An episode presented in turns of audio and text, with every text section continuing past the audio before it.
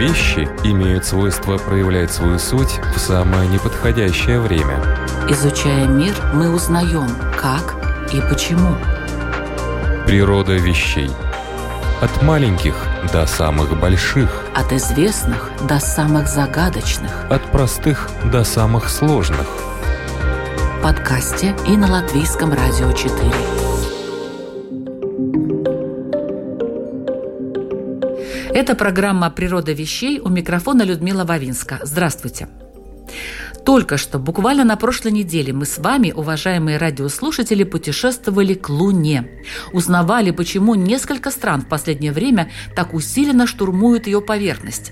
Что там такого особенного и полезного может быть для землян? Какие эксперименты удались и что обнаружили? Рассказ Виталия Егорова вы сможете послушать в архиве «Природа вещей». А сегодня нам предстоит путь на миллионы лет назад. Мы окажемся на нашей планете в период господства на ней динозавров. Ну, динозавры, скажете вы, кто ж про них не знает? А вот интересно, почему человечество в лице ученых и не только так много внимания уделяет именно этому периоду развития Земли? Хороший маркетинг или есть что исследовать и о чем говорить? Сегодняшним нашим гидом в зарослях доисторических сосен, елок и папоротников будет палеонтолог Ярослав Попов. Он давно следит за обитателями этих лесов и знает о них многое. Добрый день, уважаемый Ярослав. Добрый день.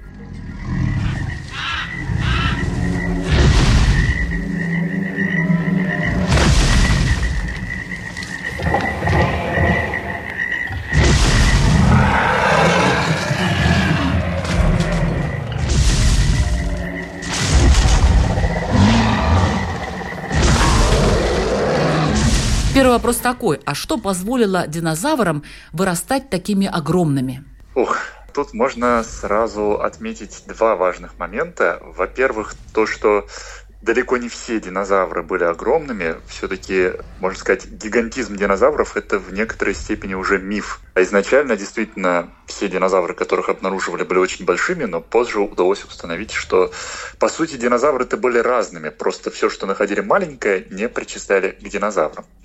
Ну и второй момент, то, что, в принципе, далеко не только динозавры на протяжении истории нашей планеты отличались какими-то особо крупными размерами. Но, однако же, конечно же, если мы вспомним, допустим, какого-нибудь условного диплодока или брахиозавра, ну или тем более какого-нибудь такого необычного персонажа, как суперзавр или там аргентинозавр, они безусловно, впечатляют своими размерами, и, по крайней мере, среди наземных животных ничего подобного же масштаба мы действительно на протяжении истории Земли не знаем. Поэтому некоторые особенности динозавров определенно позволяли им вырасти ну, какими-то особо большими. Ну, какими большими? А, Сколько? Какой вообще размер их был? Насколько высоко они могли достать? Высоко это один вопрос. Насколько они длинные, это другой вопрос. Сколько весили, это третий вопрос. Все эти габариты очень сильно отличаются. Но по длине оценки, допустим, того же суперзавра достигают значений где-то в 39-40 метров. А что касается высоты, здесь на самом деле все поскромнее, потому что, как оказалось, даже самые длинношеи динозавры не были в состоянии поднять шею вертикально вверх.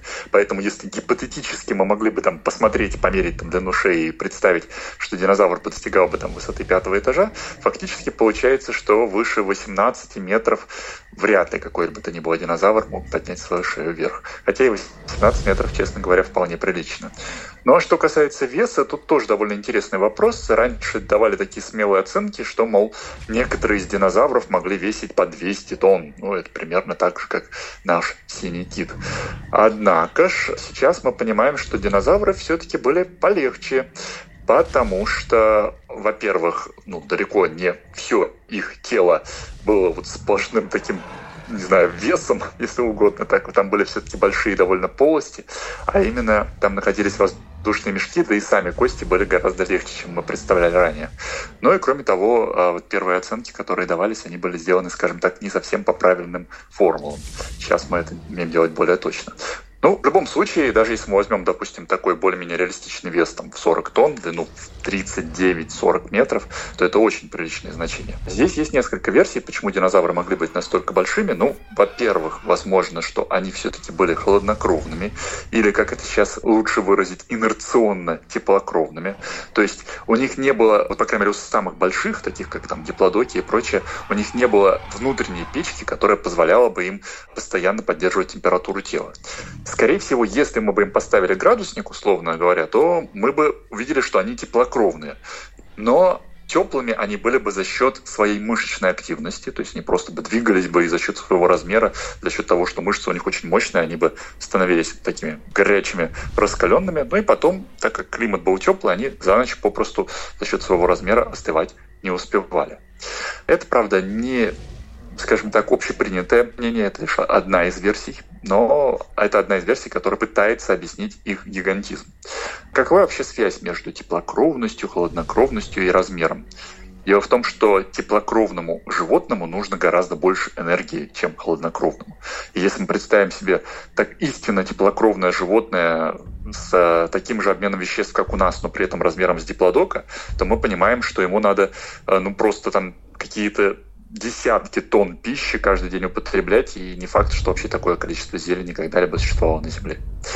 А, однако же есть и другие объяснения, которые могут позволить им стать настолько огромными. Ну, скажем, двойное дыхание. Я вот уже упомянул, что в костях динозавров были какие-то определенные полости. Полости эти были не случайные. Это были полости, связанные с их легкими. В этих полостях находились воздушные мешочки. За счет системы из воздушных мешочков динозавры могли получать кислорода в два раза больше, чем мы. Они получали кислород на вдохе из окружающей среды и на выдохе из этих самых маленьких воздушных мешочков.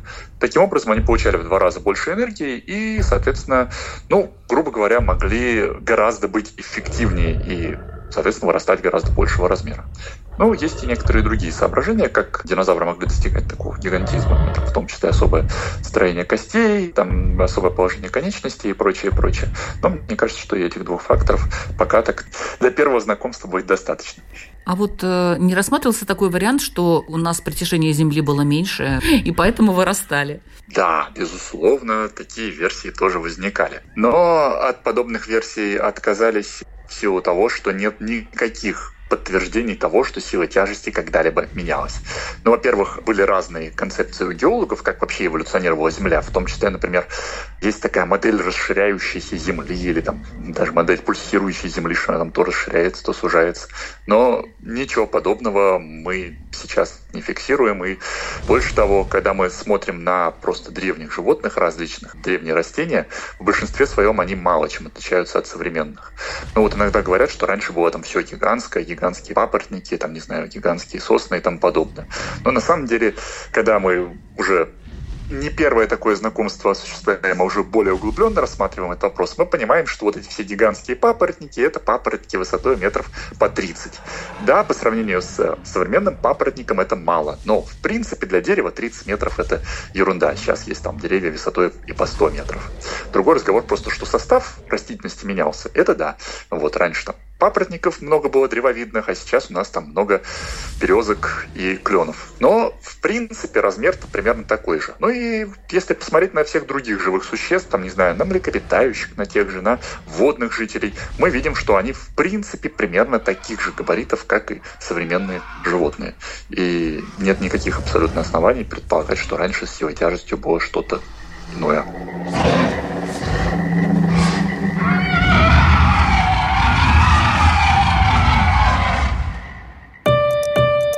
Природа вещей от малых до самых больших, от известных до самых загадочных, от простых до самых сложных. В подкасте и на Латвийском радио 4.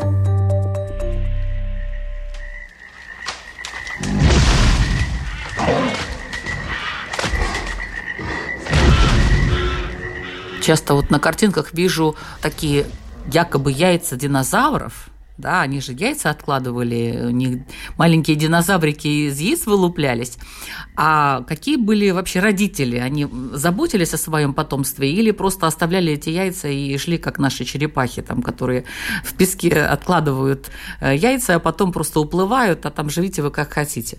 Ну, начнем с якобы яиц. Конечно, в интернете можно найти какие угодно картинки, но в принципе реальные яйца динозавров вполне известны науке. То есть можно найти прям реальные фотографии яиц динозавров. Это уже, ну, скорее всего, не будет фейком, особенно если вы найдете их где-нибудь там в музее, еще, одна с этикеткой. То есть, э, в принципе, находки яиц известны, мы знаем и примерный размер этих яиц, и иногда даже внутри яиц сохраняются зародыши динозавров, что особенно приятно, тогда можно прям четко сопоставить малыша с взрослым динозавром. А что же касается заботы о потомстве, здесь, по всей видимости, все немножко сложнее, чем может быть, нам бы хотелось бы, но и, в принципе, природа, как правило, она не такая простая. Динозавров было много, Жили они на протяжении примерно 150, даже чуть больше миллионов лет. И понятное дело, что за это время существовали очень разнообразные формы, которые вели себя тоже очень по-разному. У них был разный уровень интеллекта, у них была разная стратегия поведения, они откладывали разное количество яиц, они были разного размера. И забота о потомстве у них тоже проявлялась сильно по-разному. Ну вот, скажем, те же завроподы, длинношеи динозавры, вроде диплодок, брахиозавры и прочих, про которых я уже сегодня упомянул, они, по всей видимости, действительно действовали как черепахи. Ну, нам известны их круглые такие крупные яйца, и мы видим, что в скорлупе этих яиц очень крупные поры. А это показывает, что их, скорее всего, закапывали и закапывали довольно глубоко. То есть, видимо, савроподы родители откапывали большую яму, оставляли там яйца, закапывали их потом и уходили. Собственно, на этом забота о потомстве заканчивалась. Ну и вообще вообще сложно себе представить какого-нибудь условного диплодока, который сидит на гнездышке и высиживает свои яйца. Это совершенно фантастическая картинка. Да и размер мозгов там тоже явно не способствует особо богатому какому-то поведению. Однако, если мы поговорим о других динозаврах, некоторые из них вообще очень внешние и по поведению, видимо, были похожи на птиц. Скажем, некоторые из авирапторов, таких динозавров, отдаленно похожих на смесь индейки и попугая, они были буквально обнаружены на яйцах, на гнездах. Причем они там прикрывали еще своими лапками эти э, яйца и буквально там погибали, их там засыпало песчаной бурей, но они никуда не уходили. Это показывает, насколько они были заботливыми родителями. Ну и мы предполагаем, что очень многие так называемые тераподы, двуногие хищные, всеядные динозавры, были достаточно заботливыми родителями и, может быть, даже подкармливали своих малышей. Даже некоторые растительноядные, видимо, тоже устроивали гнезда и все-таки приносили даже своим малышам каких-то кусочки растений. Скажем, есть такой динозавр утконосый, майязавр его зовут. Это переводится как динозавр «заботливая мать». И в гнезде майязавров были найдены веточки точнее, фрагменты от веточек, что говорит о том, что прямо здесь малыши кушали зелень, никуда не уходили из гнезда, значит, видимо, родители им эту зелень приносили. Ну и можно себе представить вот эту вот картину заботливого родителя, который несет зелень своим малышам.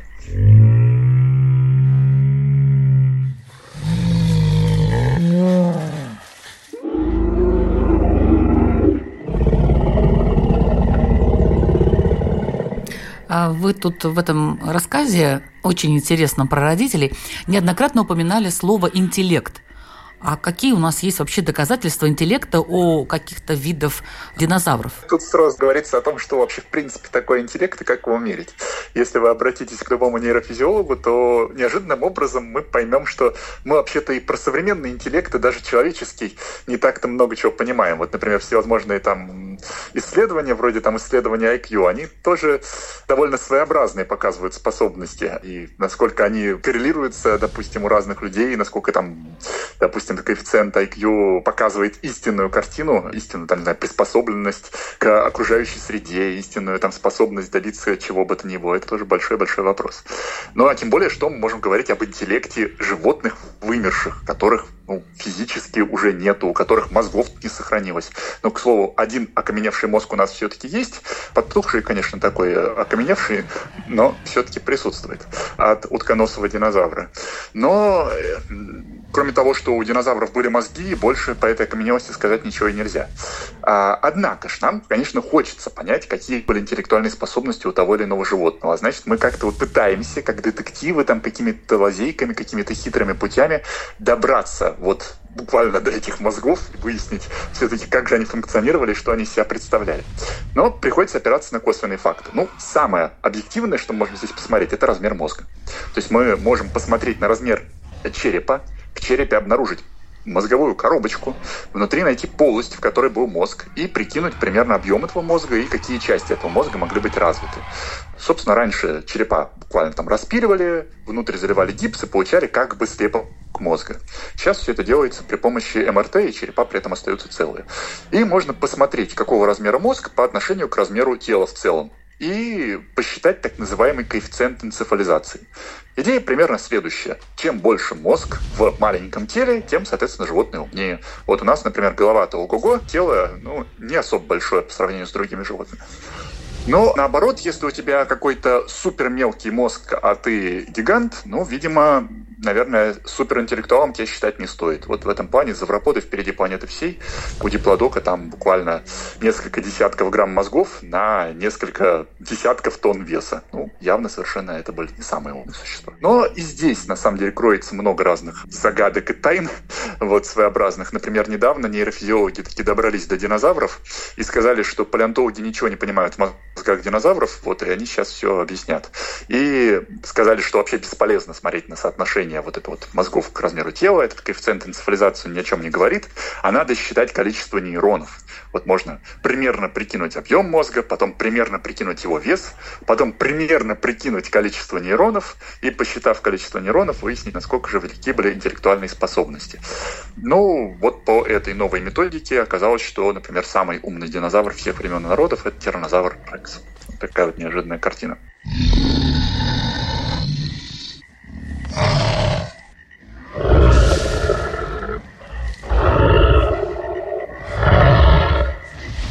Как я уже упомянул, у нас, в принципе, есть и другие способы исследования древних мозгов, ну, или там даже не мозгов, а интеллекта, я бы так сказал, да. Ну, например, мы можем посмотреть на то, как устроены животные, какие у нас есть свидетельства их поведения. Ну, скажем, опять же, то, что мы находим какие-то фрагменты довольно сложных гнезд, значит, это говорит о том, что у них было довольно сложное поведение.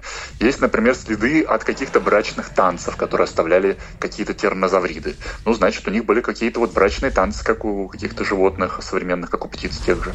Есть, например, ну, допустим, какие-то отпечатки перьев от динозавров. Мы сейчас знаем, что некоторые динозавры были покрыты перьями, и даже у нас появилась технология, позволяющая восстанавливать цвета этих перьев. И оказывается, что у кого-то была красная шапочка, у кого-то был такой вот какой-то яркий воротничок. И когда мы на все это смотрим, мы понимаем, что, ну, наверное, раз они были такими яркими, то они вот тоже как-то там у них какой-то социум был, они как-то вот друг на друга реагировали, вот смотрели, что вот у этого яркий воротничок, ну, наверное, он самец молодец, а вот у этого там была красная шапочка, ну, наверное, он там какой-то тоже особо интересный. Так что, видимо, поведение у них было как минимум не проще, чем у крокодилов, а скорее даже более близкое к птицам. Ну, вот такие они красивые и умные, можно сказать, но, тем не менее, вымерли. А какие факторы могли способствовать вымиранию динозавров? А, но здесь я опять же хотел бы уточнить один нюанс, что все-таки фактически динозавры не вымерли. Дело в том, что у нас уже сейчас огромное количество есть доказательств того, что птицы являются потомками динозавров. Больше того, ну, согласно современным представлениям, современной таксономии, мы можем сказать, что птицы и есть пернатые летающие динозавры. Так что каждый из нас прекрасно знает динозавров, их сейчас существует более 10 тысяч видов.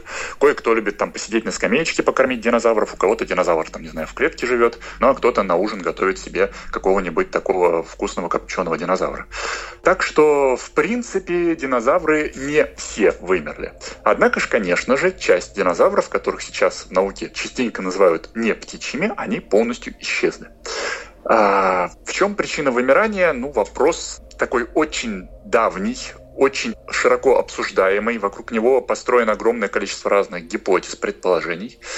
Но Наверняка все уважаемые радиослушатели слышали про гипотезу падения огромного астероида, что большой такой камушек размером где-то в десяток километров упал на Америку, и, разумеется, из-за этого случилась астероидная зима на пару лет, и в итоге динозавры все вымерзли, а кто не вымерз, тот с голоду засох, потому что, соответственно, растения у нас потихонечку в темной такой ночи стали исчезать.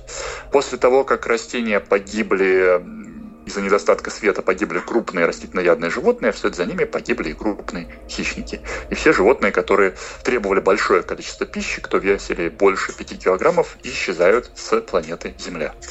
Вот такая вот сейчас основная гипотеза, но есть и другие. Возможно, тут даже была какая-то комплексная причина. Там говорят, например, о том, что динозавры к моменту своего исчезновения в основном были представлены крупными формами. Вот я до этого упоминал, что, в принципе, динозавры разные бывают. Но к, вот к концу их существования, к 66 миллионам лет назад, неожиданно оказалось, что в основном-то остались именно крупные динозавры, а мелкие так вот подсократились. Ну и есть э, некоторые другие, так сказать, особенности, которые тоже могли поспособствовать вымиранию динозавров. Ну, например, там тоже, если брать абиотические факторы, такие факторы окружающей среды. В то время еще вулканизм в Индии был весьма активный. Это тоже могло внести свой вклад в общее дело. Так что вопрос этот все еще обсуждаемый, все еще бурные дискуссии ведутся, но все-таки астероидная гипотеза пока что впереди планеты всей. А куда именно упал астероид? Вы говорили, в Америке это куда? Это Мексика на полуострове Юкатан был обнаружен кратер. Действительно, кратер был найден от астероида, и размер его 180 километров диаметр, и, собственно, это позволило как раз посчитать его объем исходного астероида и прикинуть вот масштаб бедствия. И физики, кстати говоря, посчитали, вот что было бы, если бы астероид упал, вот создал вот такой кратер, какой бы это эффект оказало, и оказалось, что действительно этого эффекта было достаточно для того, чтобы на два года примерно вызвать астероидную зиму.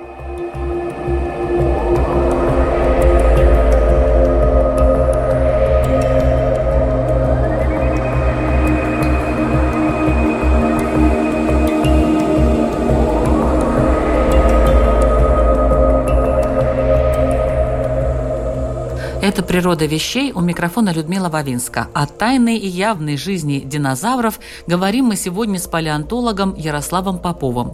И далее о новых методах исследования доисторических времен и новых открытиях.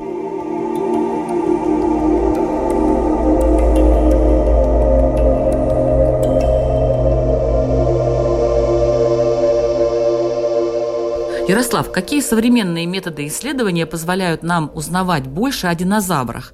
Больше, чем когда-либо раньше.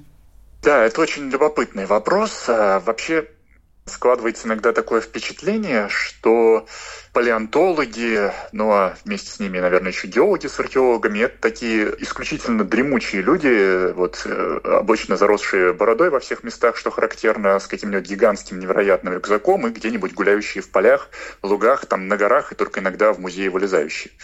Но это такой миф совершеннейший. То есть на самом деле все ученые, в том числе палеонтологи, геологи, археологи, там, не знаю, антропологи, они постоянно совершенствуются, они постоянно пытаются там вступать в какие-то коллаборации с другими учеными, использовать какие-то новые современные технологии. И наука постоянно привносит какие-то довольно неожиданные аспекты, которые раньше казались просто совершеннейшей фантастикой. Но если взять ту же палеонтологию, то сейчас активнейшим образом развивается, допустим, палеогенетика, вот на стыке, соответственно, генетики и палеонтологии, которая позволяет из древних костей пытаться выделить какие-то генетические материалы. Палеобиохимия, когда, соответственно, ищут какие-то остатки молекул. Оказалось, что даже в породах там, возрастом под 600 миллионов лет можно найти какие-то остатки органики. Дальше есть, допустим, ну просто какие-то новые методы исследования вроде робототехники, скажем, для того, чтобы проверить, как ходили самые первые тетраподы, самые первые четвероногие животные. Ученые построили робота и, вот, и отправили его шлепать по беговой дорожке. Вот, ему еще эти, такие резиновые тапочки сделали со следами, а, вот, чтобы он оставлял следовую дорожку. Потом эту следовую дорожку сравнили с реальной окаменевшей следовой дорожкой и проверили, действительно ли он ходит именно так, как, вот, собственно говоря, ходили древние животные. И делается компьютерное моделирование Проводятся всевозможные исследования при помощи нейросетей, когда там нейросети загружаются самые разные данные, ну, например, про тот же астероид, про животных, которые выжили, про животных, которые вымерли, и их там просят как-то вот найти связи, взаимосвязи и э, выявить причины всего происходящего. То есть очень много, на самом деле, самых разных технологий сейчас потихонечку внедряется, в том числе в палеонтологию. А что же выяснили? Вот э, из последнего, если так вспомнить. Как ходили Ой, динозавры, ну, что ли? Ну, много чего на самом деле выяснили, да. Вот если говорить насчет того, кто как ходил, действительно, на самом деле, выяснили в том числе, как ходили динозавры. Например, буквально самое свеженькое исследование прошлого года, там выяснили, что динозавры, оказывается, когда ходили, виляли хвостом. Ну, в принципе, это логично, потому что надо как-то компенсировать все-таки каждый шаг. Ну вот, и вот хвост немножечко повиливал, и это, соответственно, распределяло более грамотно нагрузку и убирало вот такой вот резонанс излишний. В том числе, например, опять же, что касается походки, выяснили, вот, что первые наземные позвоночные не волочили брюхо по земле. Ну, точнее говоря, самые первые позвоночные, вроде их часто и волочили, действительно, но уже такие животные, как, скажем, переходное звено между амфибиями и рептилиями, рептилиоморфы так называемые, они-то уже вполне себе ходили довольно-таки бодро, ну, так же бодро, как, например, современные кайманы. То есть довольно высоко держали брюхо над землей и, в общем-то, способны были бегать. Еще одна, кстати говоря, интересная тоже была статья по поводу исследования полета первых птиц. Тоже построили модель вот этого робота такого каудиптерикса, древнего пернатого динозавра, и выяснили, когда эту модель построили, что если это животное разбегается до определенной скорости, у него буквально в автоматическом режиме начинают махать крылья. И предположили, что, возможно, вот с этого начинался полет птиц. То есть появились пернатые динозавры, которые вот перья, возможно, использовали просто для того, чтобы, там, допустим, согреться, или же, может быть, для того, чтобы вот какой-то яркий акцент на своем теле иметь, чтобы там как-то покрасоваться перед соотечественниками. Ну и в дальнейшем когда эти динозавры бегали, у них там крылья автоматически начинали махать, оказалось, что можно вот так вот помогать, допустим, как-то себе, ускоряя себя, или же там подпрыгивать и, например, там крылышком помахал и чуть дальше подпрыгнул. Или же на дерево там попытаешься забежать и тоже крылышком помахал, и у тебя это эффективнее получилось. Ну и в конце концов так вот взлетели птицы.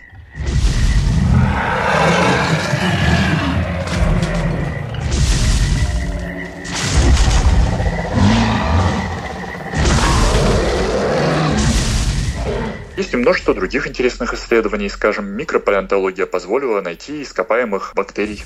В том числе сейчас, опять же, есть такая, такие исследования на стыке палеонтологии и на стыке разных вот космических программ, как раз сегодня про космос вы упоминали, когда пытаются найти какую-то палеонтологию в космосе. Допустим, изучают какие-то породы с Марса или там какие-нибудь астероиды и сравнивают то, что там обнаруживают с известными ископаемыми окаменевшими бактериями. И пытаются выяснить, существовала ли какая-либо жизнь в космосе. Есть, например, исследования которые позволяют восстановить окраску древних животных. Это я тоже уже упоминал. Исследования древних молекул, в том числе вот пытаются все выделить ДНК из динозавра, и вроде даже китайцы и канадцы смогли найти пару образцов ДНК, хотя это очень-очень, честно говоря, сомнительно. Так что исследований очень много, очень разноплановых. А какие самые удивительные находки были сделаны в последние годы? Ну, находок много тоже довольно интересных. Но, во-первых, довольно много сейчас известно так называемых мумий окаменевших. В том числе вот буквально в прошлом году нашли очередного утконосого динозавра Эдмонтозавра. Нашли мумию листрозавров, это древние наши предки, звероящеры так называемые. Обнаруживали мумии самых разных пернатых динозавров. Потом из интересных находок очень много довольно любопытных таких окаменелостей из древнейших эпох, еще до динозавровых, скажем, окаменелости животных, которые обитали, допустим, 500 миллионов лет назад, когда у нас появлялись самые-самые первые многоклеточные такие сложные живые существа. Вот недавно в Китае очередное такое местонахождение было найдено. И каждое такое местонахождение приоткрывает буквально новую страницу исследований мы каждый раз открываем новое окошко в прошлое и узнаем вот что-то новое о том, как именно появились первые эти сложные живые организмы, на кого они были похожи, как они в кого-то могли эволюционировать. Это очень любопытно. На кого же они были похожи? Есть некоторые формы, которые похожи вполне на современных, скажем, появились уже какие-то протомоллюски, какие-то проточерви, а вот некоторые, допустим, из древнейших там существ по 500 миллионов лет выглядят очень странно, и их вообще сложно с чем-либо сопоставить. Ну, одно из таких довольно известных, это, правда, не из недавно открытых, но возможно, что уважаемые радиослушатели про такое животное хотя бы что-то слышали. Это аномала карис. У него даже название такое забавное, аномальная или ненормальная креветка. Ну и выглядит он весьма своеобразно. Тело как у какого-то, ну не знаю, наверное, то ли лангуста, то ли многоножки, снизу круглый, всегда открытый рот, какие-то странные то ли щупальца, то ли, не знаю, какие-то даже как это назвать, еще членистые отростки, которые вокруг рта у него находятся, глаза на стебельках с огромным количеством линзочек. Ну, в общем, то еще чудище. Это 500 миллионов лет назад, да, было? Да, это кембрийский период, как раз когда вот появляются первые сложные организмы, которые, ну, в то же время уже могут дать какой-то ответ о том, как жизнь шла именно к нашему моменту. Есть у нас и более древние а, многоклеточные организмы, например, организмы возрастом там, 580 миллионов лет, есть там даже многоклеточные возрастом больше миллиарда лет, но они выглядят уже настолько странно, то есть это вообще какие-то буквально живые мармеладки, какие-то блинчики с перышками, их вообще никак не удается сопоставить с современными организмами, и есть такое предположение, что они, собственно говоря, с современным миром никак и не связаны. То есть было несколько, скажем так, попыток природы создать многоклеточное существо, и некоторые из попыток не увенчались успехом, полностью вымерли. И вот лишь та попытка, которая началась там около 520-530 миллионов лет назад, она оказалась успешной, и вот она до сих пор существует.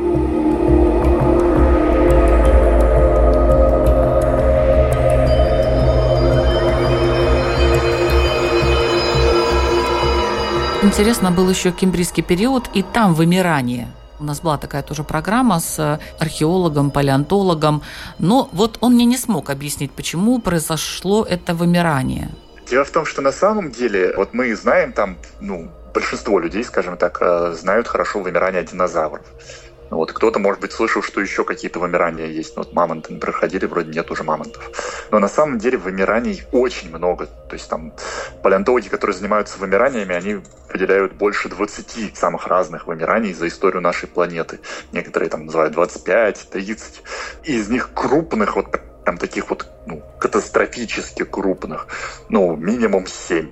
Поэтому сложно сказать, о чем именно идет речь. Например, было вымирание до кембрийского периода, и там более-менее понятно, что случилось. Там, скорее всего, вот эти первые попытки как-то стать многоклеточными, они очень были сильно завязаны на кислороде. И там кислород еще тогда был не настолько стабильный, скажем так, не все вот механизмы, которые сейчас поддержание кислорода работали.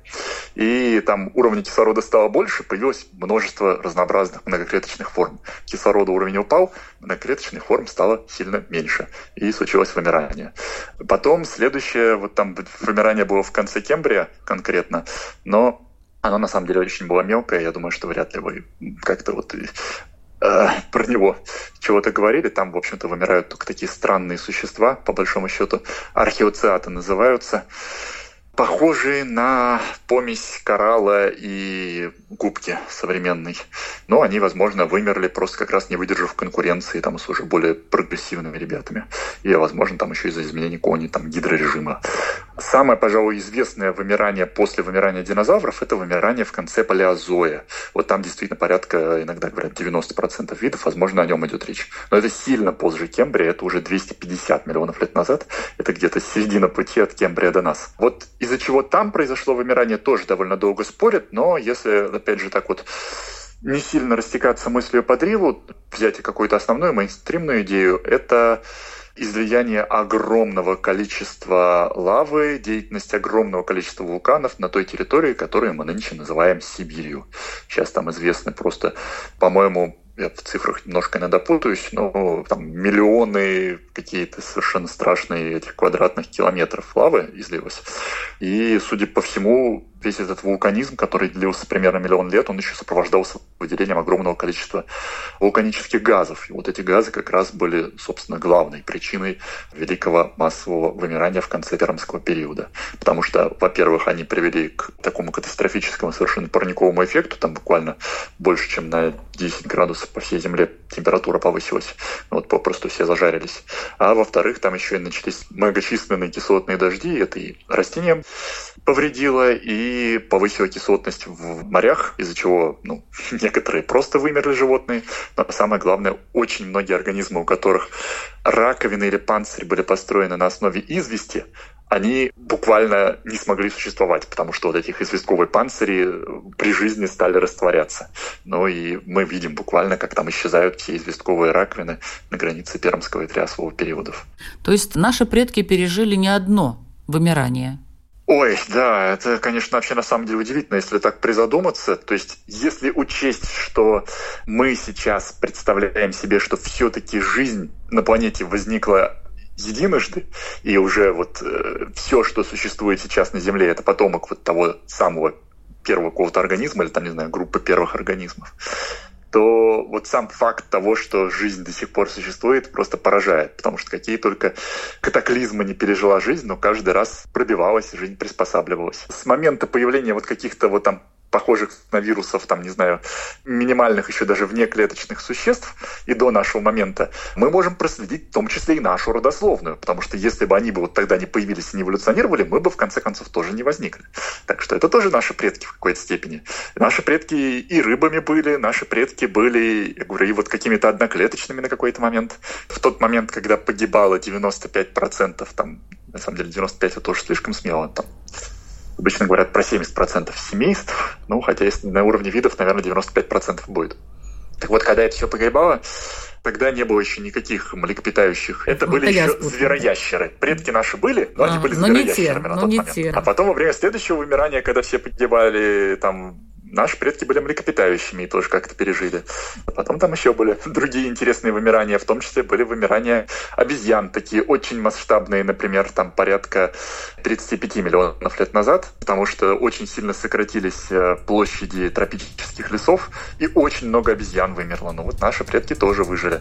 Так что то-то и оно, что чтобы мы здесь сидели, разговаривали, у нас должно было быть миллиард разных, я не миллиард, там, не знаю, какой-то несколько порядков больше предков предков с момента появления жизни. Спасибо большое уважаемый Ярослав, за этот интересный, и я скажу вам, ну, действительно такой рассказ, который не везде услышишь, не везде прочитаешь.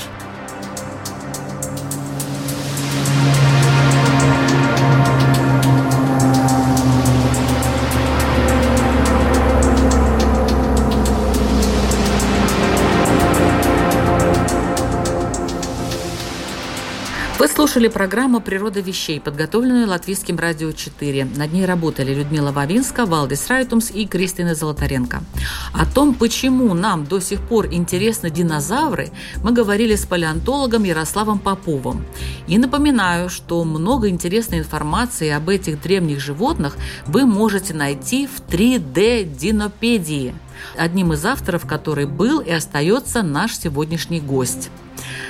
Природа вещей, благодаря ученым мы можем полететь к звездам, опуститься на дно океана, отправиться на миллионы лет в прошлое или увидеть возможное будущее. Присоединяйтесь, это очень увлекательно. До встречи через неделю.